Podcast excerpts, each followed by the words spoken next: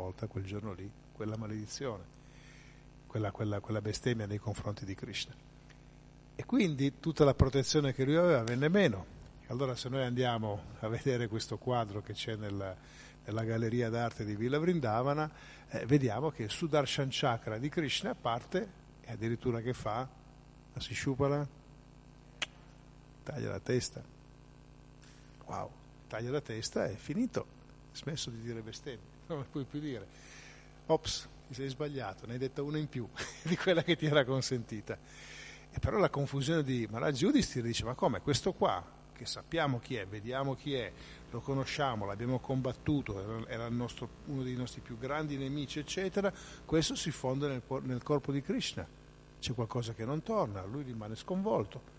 La maggior parte delle persone, semmai che erano lì, neanche la vedono questa cosa, pensate, perché non sono in grado di semmai di vedere, di discernere in maniera approfondita la materia dello spirito.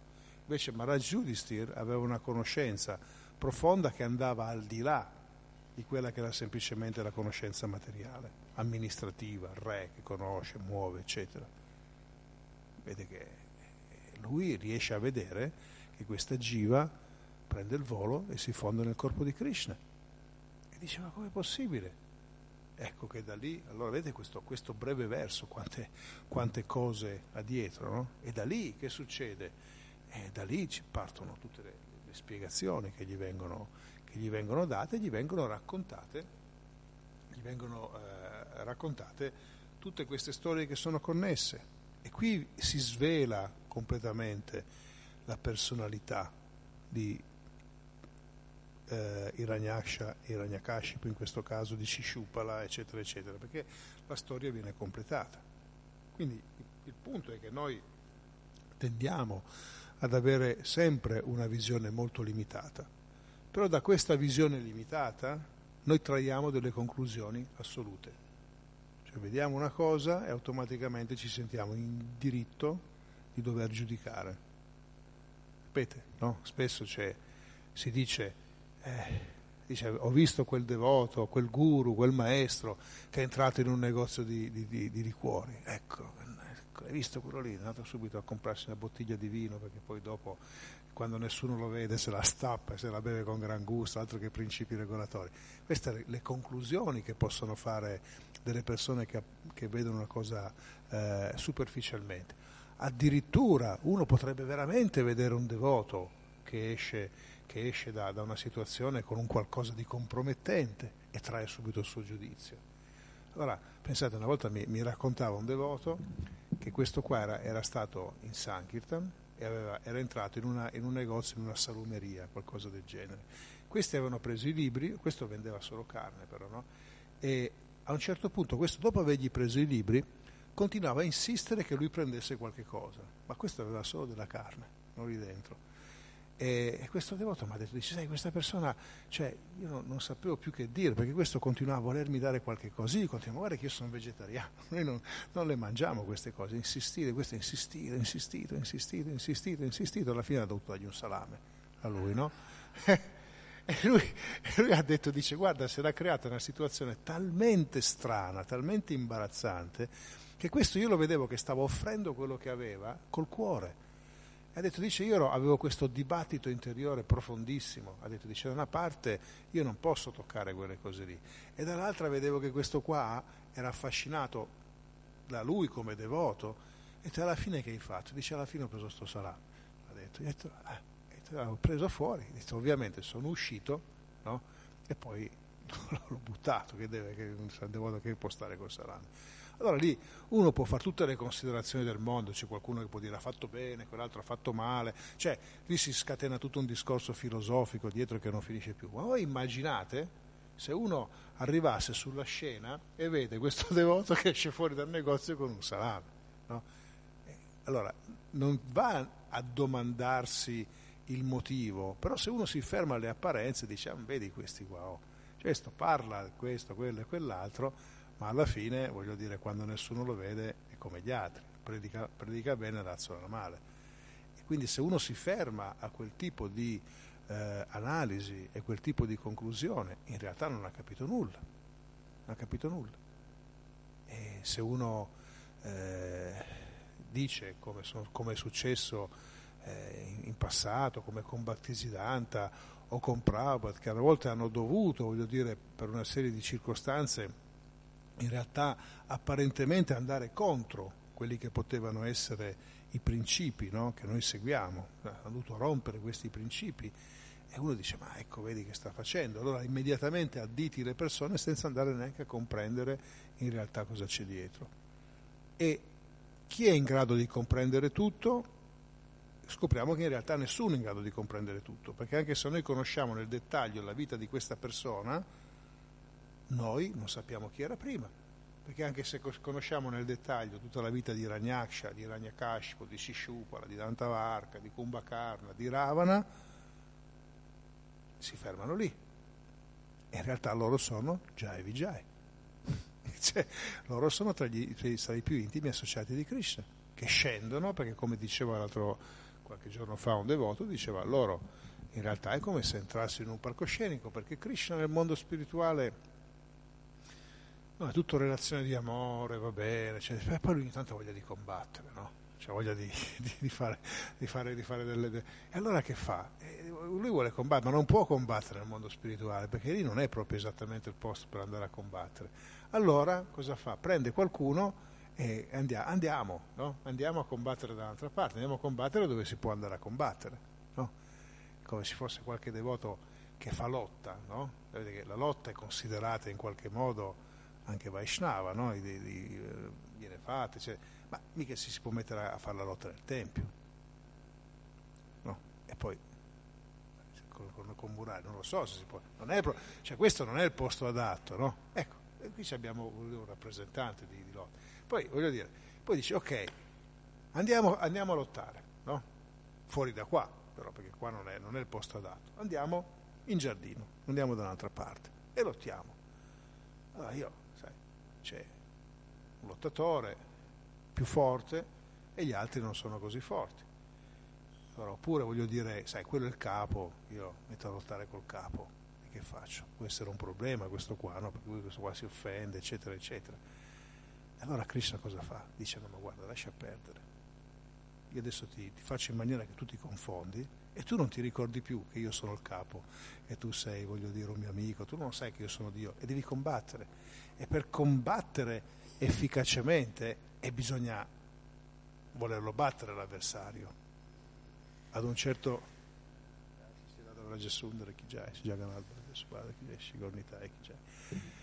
e quando si arriva a livelli molto alti e l'avversario bisogna in qualche modo odiarlo, perché se tu veramente la lotta è all'ultimo sangue, ma tu non potrai mai combattere fino all'ultimo per uccidere qualcuno se tu non lo odi.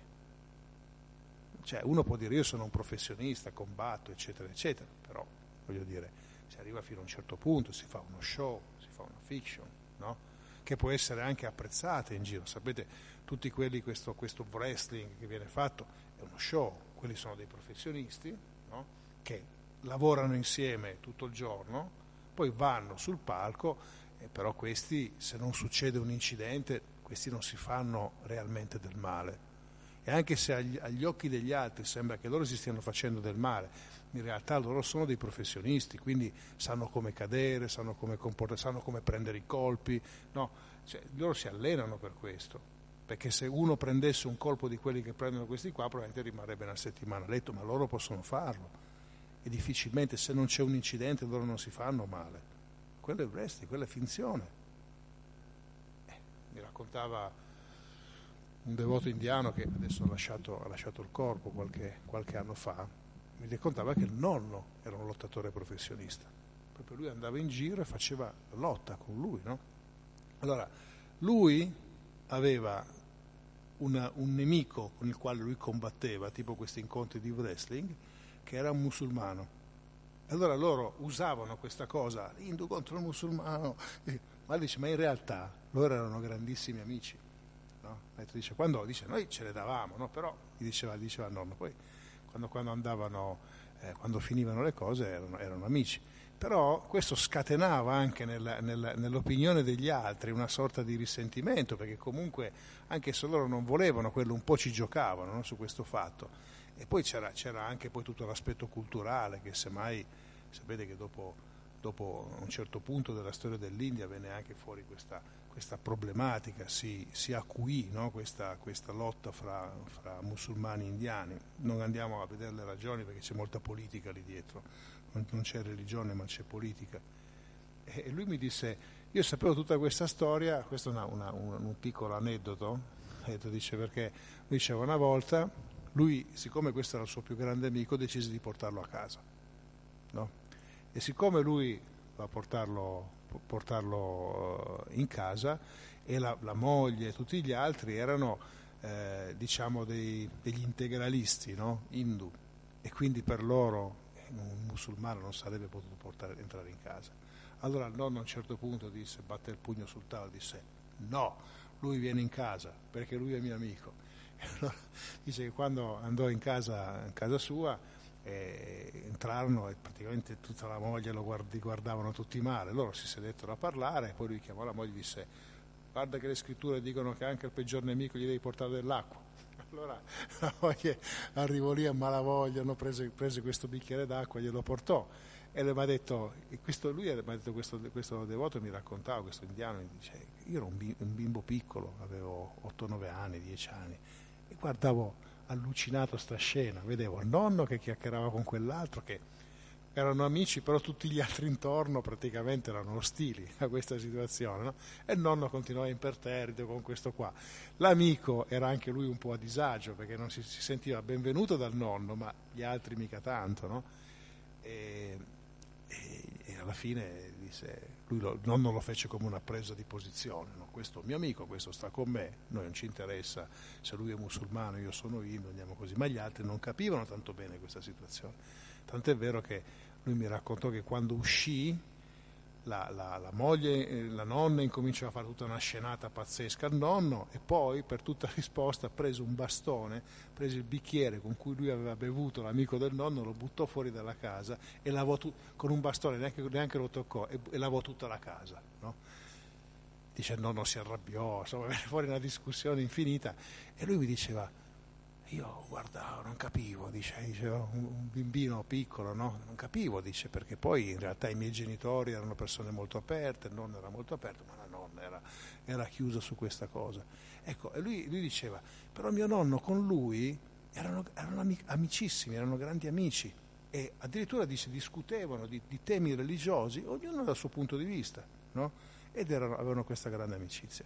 E quando si incontravano sul, sul, sul quadrato, quello che sia, se ne davano un sacco, ma quando finivano, certo si facevano i versi, le cose, la gente pensava che fossero uno contro l'altro.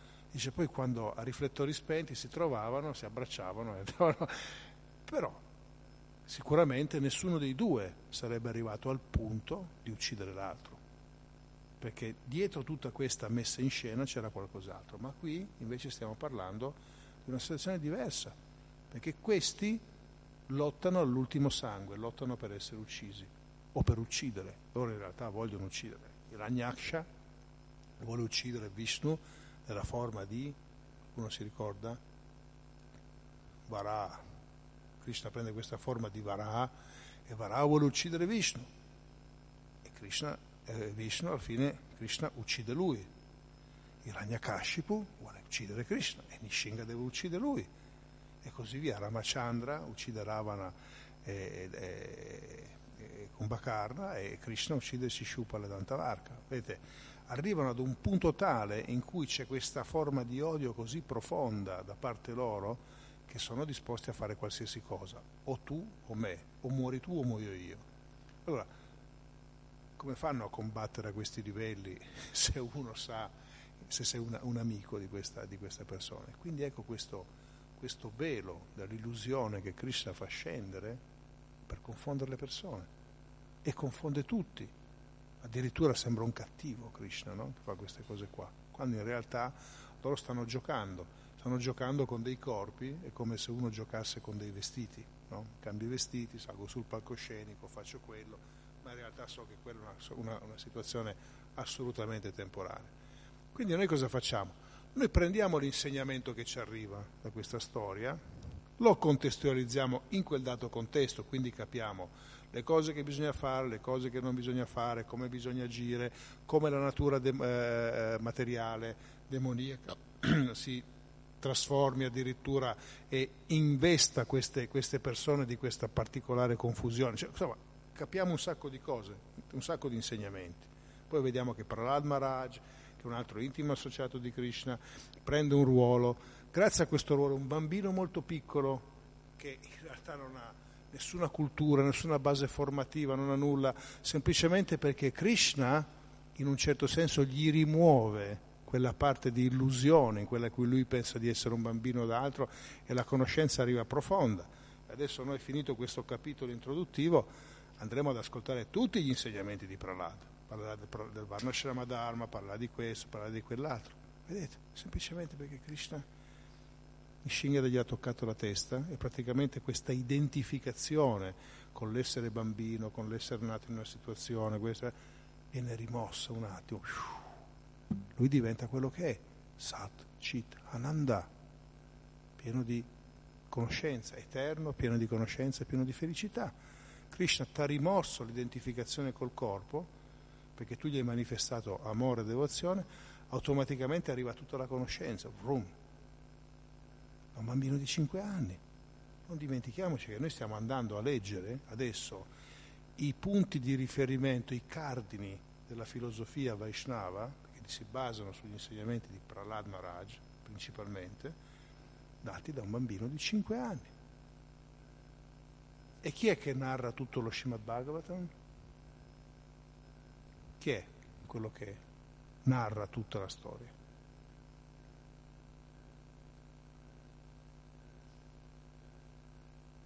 Chi è?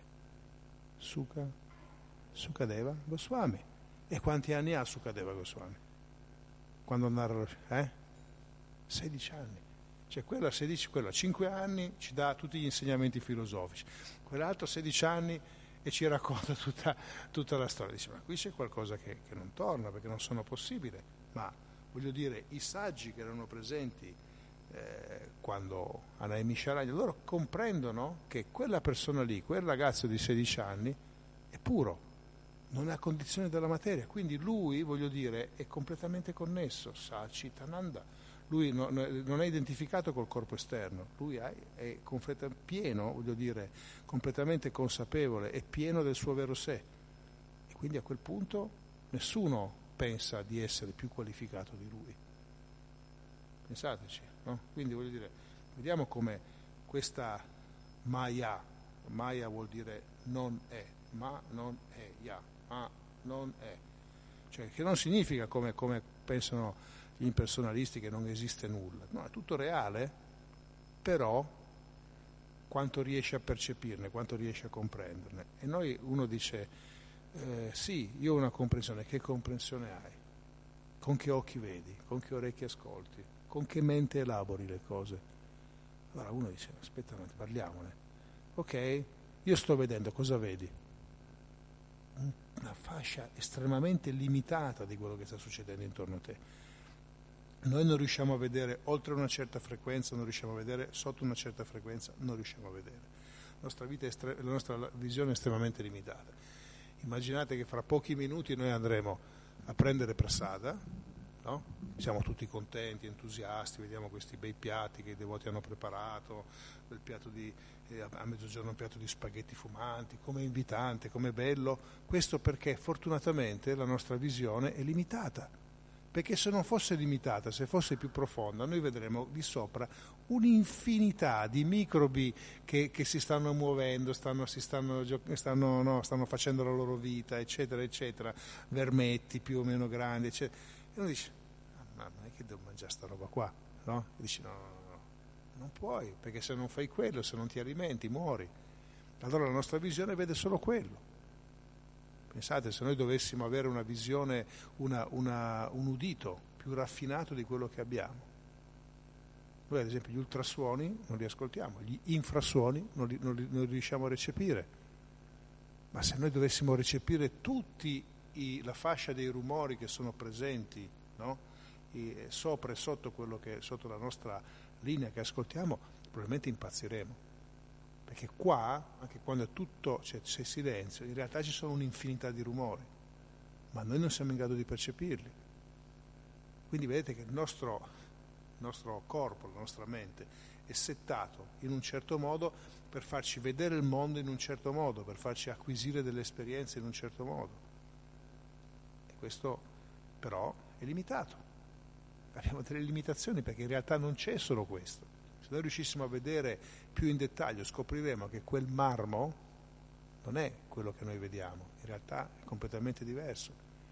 Sapete che la durezza, o voglio dire la, la morbidezza, o comunque lo stato della materia, viene determinato dalla velocità in cui si muovono eh, gli elettroni, gli atomi, da cui la materia viaggia, viaggia intorno. Nel momento in cui cambia la velocità questi si disgregano. Quindi in realtà è semplicemente una questione di velocità in cui si stanno muovendo le cose, che dà la dimensione della materia densa, della materia liquida o della materia gassosa. E uno, dietro a questo, voglio dire, hai una tua visione, una tua percezione estremamente limitata. Quindi noi dobbiamo essere consapevoli di questo quando andiamo a giudicare qualcuno, andiamo a giudicare una situazione, andiamo a vedere una cosa, perché noi pensiamo di aver capito tutto, in realtà non abbiamo capito nulla. Ovvero noi abbiamo, vediamo un pezzettino di qualche cosa. E l'unica cosa che possiamo fare per cercare di ovviare a questo problema, perché poi se no, se no diventa un problema, è di essere umili. Perché se non siamo umili è un problema ancora più grosso. Umili significa che io devo essere disposto ad imparare da chi ne sa più di me. Uno può, essere, può saperne più di me a vari livelli, no? a livello pratico, a livello intellettuale, a livello filosofico, a livello di vita, cioè uno può avere un sacco di cose. E quindi questa attitudine diventa fondamentale nel devoto, mettersi sempre nell'attitudine di voler imparare, perché alla fine tu non sai nulla. Vedete questi che sanno tutto, no? tuttologi, no? quelli che sanno ogni cosa. Come fai a sapere tutto? Vuoi dire, vuoi dire la tua in ogni campo, in realtà non ci capisci nulla. Perché per tanto che tu ti voglia impegnare nella conoscenza, riuscirai a ottenerne una piccola parte, una piccola parte. Allora, come riesci ad avere una visione concreta del mondo? Non grazie alla tua conoscenza che stai acquisendo, ma alla visione che Krishna ti dà. L'unica possibilità. Vedete, e a volte non riusciamo neanche a sostenere una visione troppo complessa. Arjuna stesso e anche Madre Yasoda non sono riusciti a mantenere una, una visione d'insieme, perché quando loro a un certo punto hanno chiesto di essere benedetti con questa visione in un certo modo, wow, chi è Krishna? Impazzisco, non riesco a comprenderlo, lui è tutto, qualsiasi cosa che si muove nell'universo arriva da lui, questa viratrupa, questa forma universale in cui tutto è presente, dice. Non ce la faccio a sostenerlo, perché la mia comprensione, il mio corpo, la mia mente sono completamente al di là di questo, non riesco a contenerla. E allora cosa fanno? Chiedono, Arjuna chiede a Krishna dicendo per favore, lascia perdere, fammi avere questa visione limitata, in cui tu chi sei? Siamo amici. Io mi fido di te, ok, va bene, andiamo avanti. Tu mi, fai, tu mi guidi il carro, ok, io ti seguo, mi hai spiegato bene le cose, io sono tuo discepolo, sono tuo maestro, ho capito, ma tutto il resto non ce la faccio a comprenderlo. Gli ha dato delle visioni, gli ha dato una visione chiara, una visione trascendentale, una visione spirituale. Questo perché? Non perché lui a un certo punto ha acquisito delle informazioni ed è salito di livello, ma perché lo amava. E Krishna glielo dice, io lo dico a te, questa questa conoscenza confidenziale perché sei mio amico. Non c'è tutto questo rapporto di sudditanza, no, eh, che, che, voglio dire normalmente c'è nei confronti di una persona più potente di noi, che dire di Dio. Non c'è, abbiamo rimosso questa cosa. Noi siamo amici. I cuori vibrano. Io sono la suprema persona, tu non sei la suprema persona, ma vibriamo all'unisono in questa, in questa, in questa comprensione. Allora siamo amici, io ti do la conoscenza.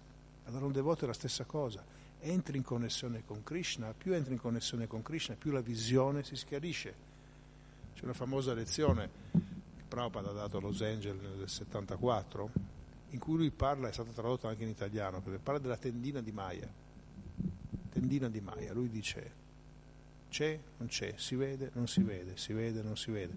Se dipende quando sei connesso con Krishna, E lui fa l'esempio in questa lezione, dice, ci sono le montagne intorno, mi sembra forse San Francisco, adesso non voglio sbagliare, so sempre, San Francisco sì perché parlava di nebbia, dice, vedete, là c'è la nebbia, no? E noi non vediamo le colline che ci sono lì dietro. Fra un po' arriva il sole, la nebbia va via e vedete le colline, ma le colline sono sempre lì. Dice, non sei in grado tu di vederlo, dice, Maya ti copre, lo dice, Maya ti copre l'energia materiale, ti fa vedere alcune cose e, e tu in realtà non stai vedendo la verità, stai vedendo qualcos'altro. Pensate, pensate quando noi ci avviciniamo come cambia tutto. Voi, mi ricordo una volta ero, andai con dei devoti alla, al Vaticano e mi venne questa, proprio viene questo, intanto arrivano le realizzazioni, che uno eh, e stavamo, siamo andati sopra a visitare la parte, la parte, sopra, non so se si può fare ancora, ma adesso una volta che si saliva e praticamente tu salivi in cima alla cappella e vedevi tutto da sotto, no? era molto bello questa, questa, cosa. E siccome eravamo in alto, perché lì alla fine sei decine di metri in alto, tu vedevi semplicemente un, un ammasso di persone con delle testoline colorate, quello, non riuscivi neanche a distinguere più di tanto perché eri, eri in alto, no? E poi in realtà quella è la tua visione, quindi cos'è il mondo, così sono le persone. Pensate uno che arrivi abbia solo questo tipo di visione. Vedi questi puntolini che si muovono, questi esserini piccoli, eccetera, eccetera. Però poi ovviamente se tu scendi sotto, vedi che a queste testoline corrispondono anche altro, dei corpi, delle, delle, eh, delle, facce che sono una diversa dall'altra. Se scendi nel dettaglio scopri che ogni persona è diversa dall'altra, ha una sua personalità, un suo modo di essere, eccetera, eccetera, eccetera dipende dalla visione che tu hai. Se tu ti limiti ad avere una visione superficiale, otterrai delle risposte superficiali. Il punto è che, tornando alla lezione di oggi, tu questa comprensione d'insieme non riesci ad averla con questi corpi, devi andare su di un livello spirituale. Allora noi invece di giudicare, si sciupala per quello che noi vediamo, dobbiamo chiedere l'aiuto ad una persona che è illuminata spiritualmente. Chiedere a Narada Muni, ad altri, che allora ti spiegano, a Sukadeva Goswami, che allora ti dicono, no, aspetta, è vero quello che dici, c'è tutto un insegnamento dietro questa storia, è un cattivone, è una persona che bisogna, bisogna uccidere, ma sappi che la cosa è un pochettino più profonda di quello che tu stai vedendo. E come ad esempio, poi, poi eh, chiudo l'ultima cosa, esempio noi sappiamo che Krishna ha due genitori eterni, sono Nanda Yasoda. E come mai Vasudeva e Devaki hanno dato nascita a Krishna?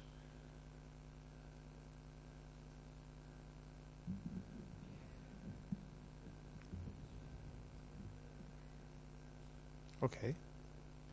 Sì, adesso no, i devoti dicono, lo, dico, lo ripeto per chi è in radio, dice che Vasudeva e Devaki nelle vite precedenti loro avevano fatto delle austerità, loro avevano fatto delle grandissime austerità per poter avere, per poter avere eh, Krishna come, come figlio. Questo gli è stato accordato, quindi loro hanno avuto questa benedizione, quindi in realtà ognuno può diventare il genitore di Krishna, no? se si sottopone ad un certo iter, se vogliamo, però gli eterni genitori rimangono Nanda e Yasoda in un qualche modo poi Krishna arriva, arriva sempre a loro e cresce con loro e ha gli scambi di amore più profondi con loro.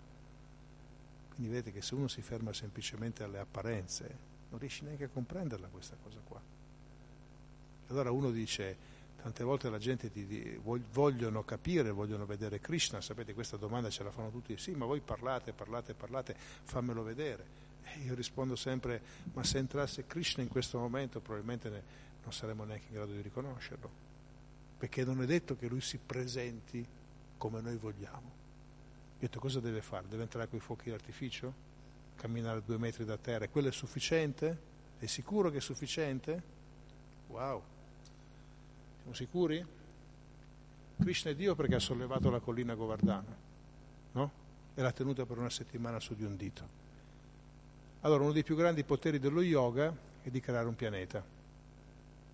Scusate, eh, se la vediamo da quel punto di vista lì, Krishna non è che ha fatto una grande cosa a, a sollevare una collina come quella di Govardhana, quell'altro crea un pianeta Cioè, sì, ha fatto una cosa per stupire diciamo, i non addetti ai lavori, ma se uno è un addetto al lavoro e c'è uno yogi potente, no?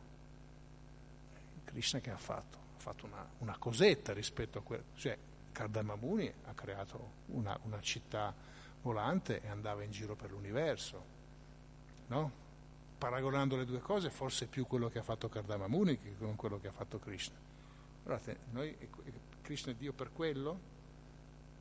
Perché è importante la collina Govardana? Cos'è che è di stupefacente nella collina Govardana? Cosa c'è di così stupefacente? Qualcuno vuole provare a sorprendere in questo passatempo? Non tanto. Sì, per la massa, per la gente è stupefacente che lui l'abbia sollevata, infatti poi la gente dice no ma quella è una, una, una leggenda, non ci crediamo neanche. Quindi quelli che non ci credono proprio, quegli altri che ci credono e dicono vedi cosa ha fatto, quello solo Dio può fare questa cosa qua. Dice ma guarda che non è proprio così perché c'è chi ha fatto più di lui da quel punto di vista. La cosa stupefacente è che tutte le persone avevano completa fiducia in lui e lo amavano e non si pensavano neanche un minuto.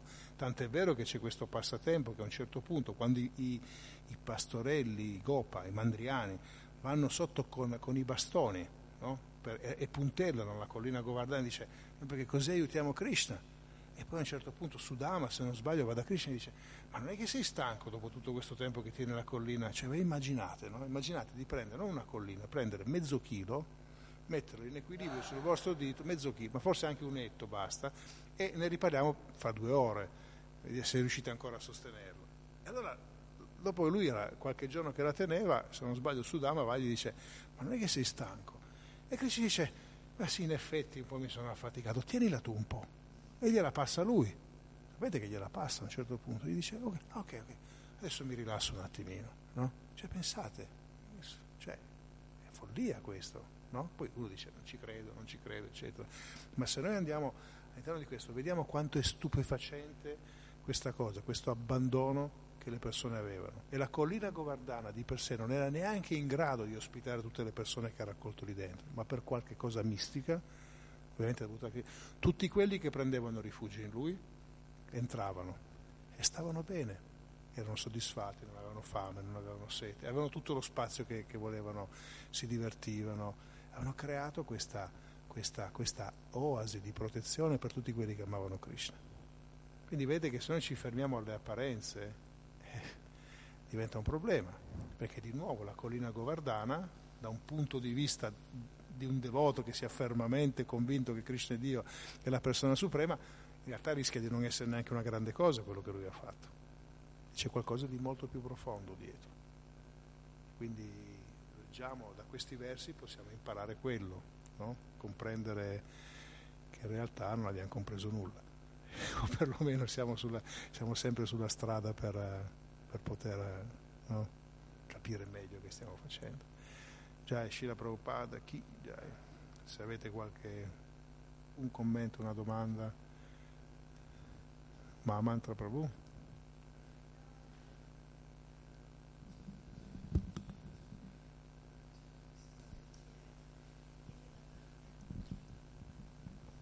Datemi le cose buone.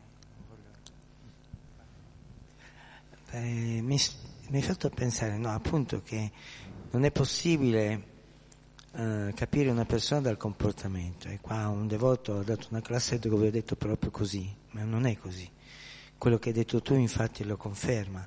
E Prabhupada ha detto che eh, nel mondo materiale una persona ladra pensa che tutti sono ladri, un lussurioso pensa che tutti sono lussuriosi.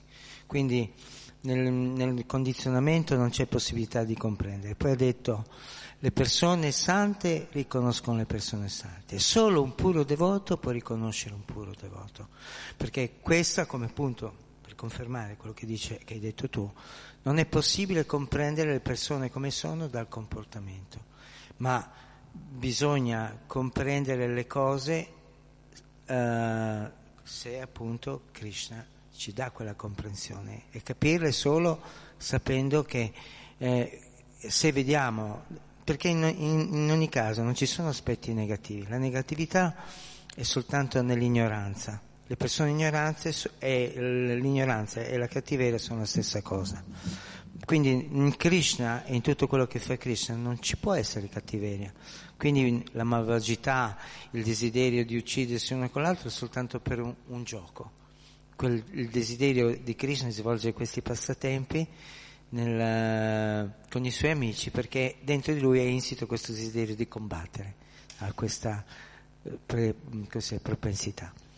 Quindi questo, per confermare tutto quello che hai detto tu in, in, in pensieri che, che, mi venivano mentre tu parlavi. Grazie. Però dobbiamo stare attenti a svelare quello che è comprensibile alle persone che ci stanno di fronte, se no facciamo dei danni, facciamo dei grossi danni. Quindi in base a quello che abbiamo dobbiamo essere, no? come diceva Gesù, no? Gesù diceva io vi dico delle cose, altro non ve le dico perché non siete in grado di comprenderlo, però queste storie sono fatte anche per essere prese per come vengono ve- viste, lette, perché hanno degli insegnamenti ben precisi, ma dietro tutto questo c'è qualcosa di più, quindi noi dobbiamo stare molto attenti, anche un giudice, perché noi abbiamo difficoltà oggigiorno ad avere dei giudici? Noi leggiamo la Manu Samita e diciamo ma come si fa ad applicare la Manu Samita? È improponibile. Certo, non ci sono le persone qualificate perché un giudice, nella, nella, un giudice santo, un giudice onesto, lui non punisce le persone per quello che stanno facendo, lui le, lui le, punisce, certo, le punisce per quello che stanno facendo, ma con uno scopo che si proietta nel tempo, educativo. Quindi questa persona, voglio dire, lui pensa al suo beneficio, va oltre questo. Oggigiorno non abbiamo più queste persone, ecco perché è improponibile oggigiorno applicare, proporre di applicare la mano samita, perché non sono le persone qualificate. E quindi noi dobbiamo ragionare in un altro modo, quindi dobbiamo riadattare la situazione nel, nel, modo possibile e anche raccontare alle persone quello che sono in grado di comprendere, perché la maggior parte non comprendono neanche che Dio possa avere una forma e sia una persona. A questi gli vai a raccontare delle cose che sono difficili da comprendere per chi ha questo tipo di comprensione, figurati che fai, fai un pasticcione e la gente invece di avvicinarla la allontani. Quindi è un'arte che può essere affinata solo da Krishna stesso, può essere affinata solo da lui perché la conoscenza divina, come recitava Messo, si rivela nel cuore, non è un qualcosa che acquisisce esternamente. Più sei connesso con Krishna dal punto di vista eh, interno, profondo, interiore, più questa visione si schiarisce.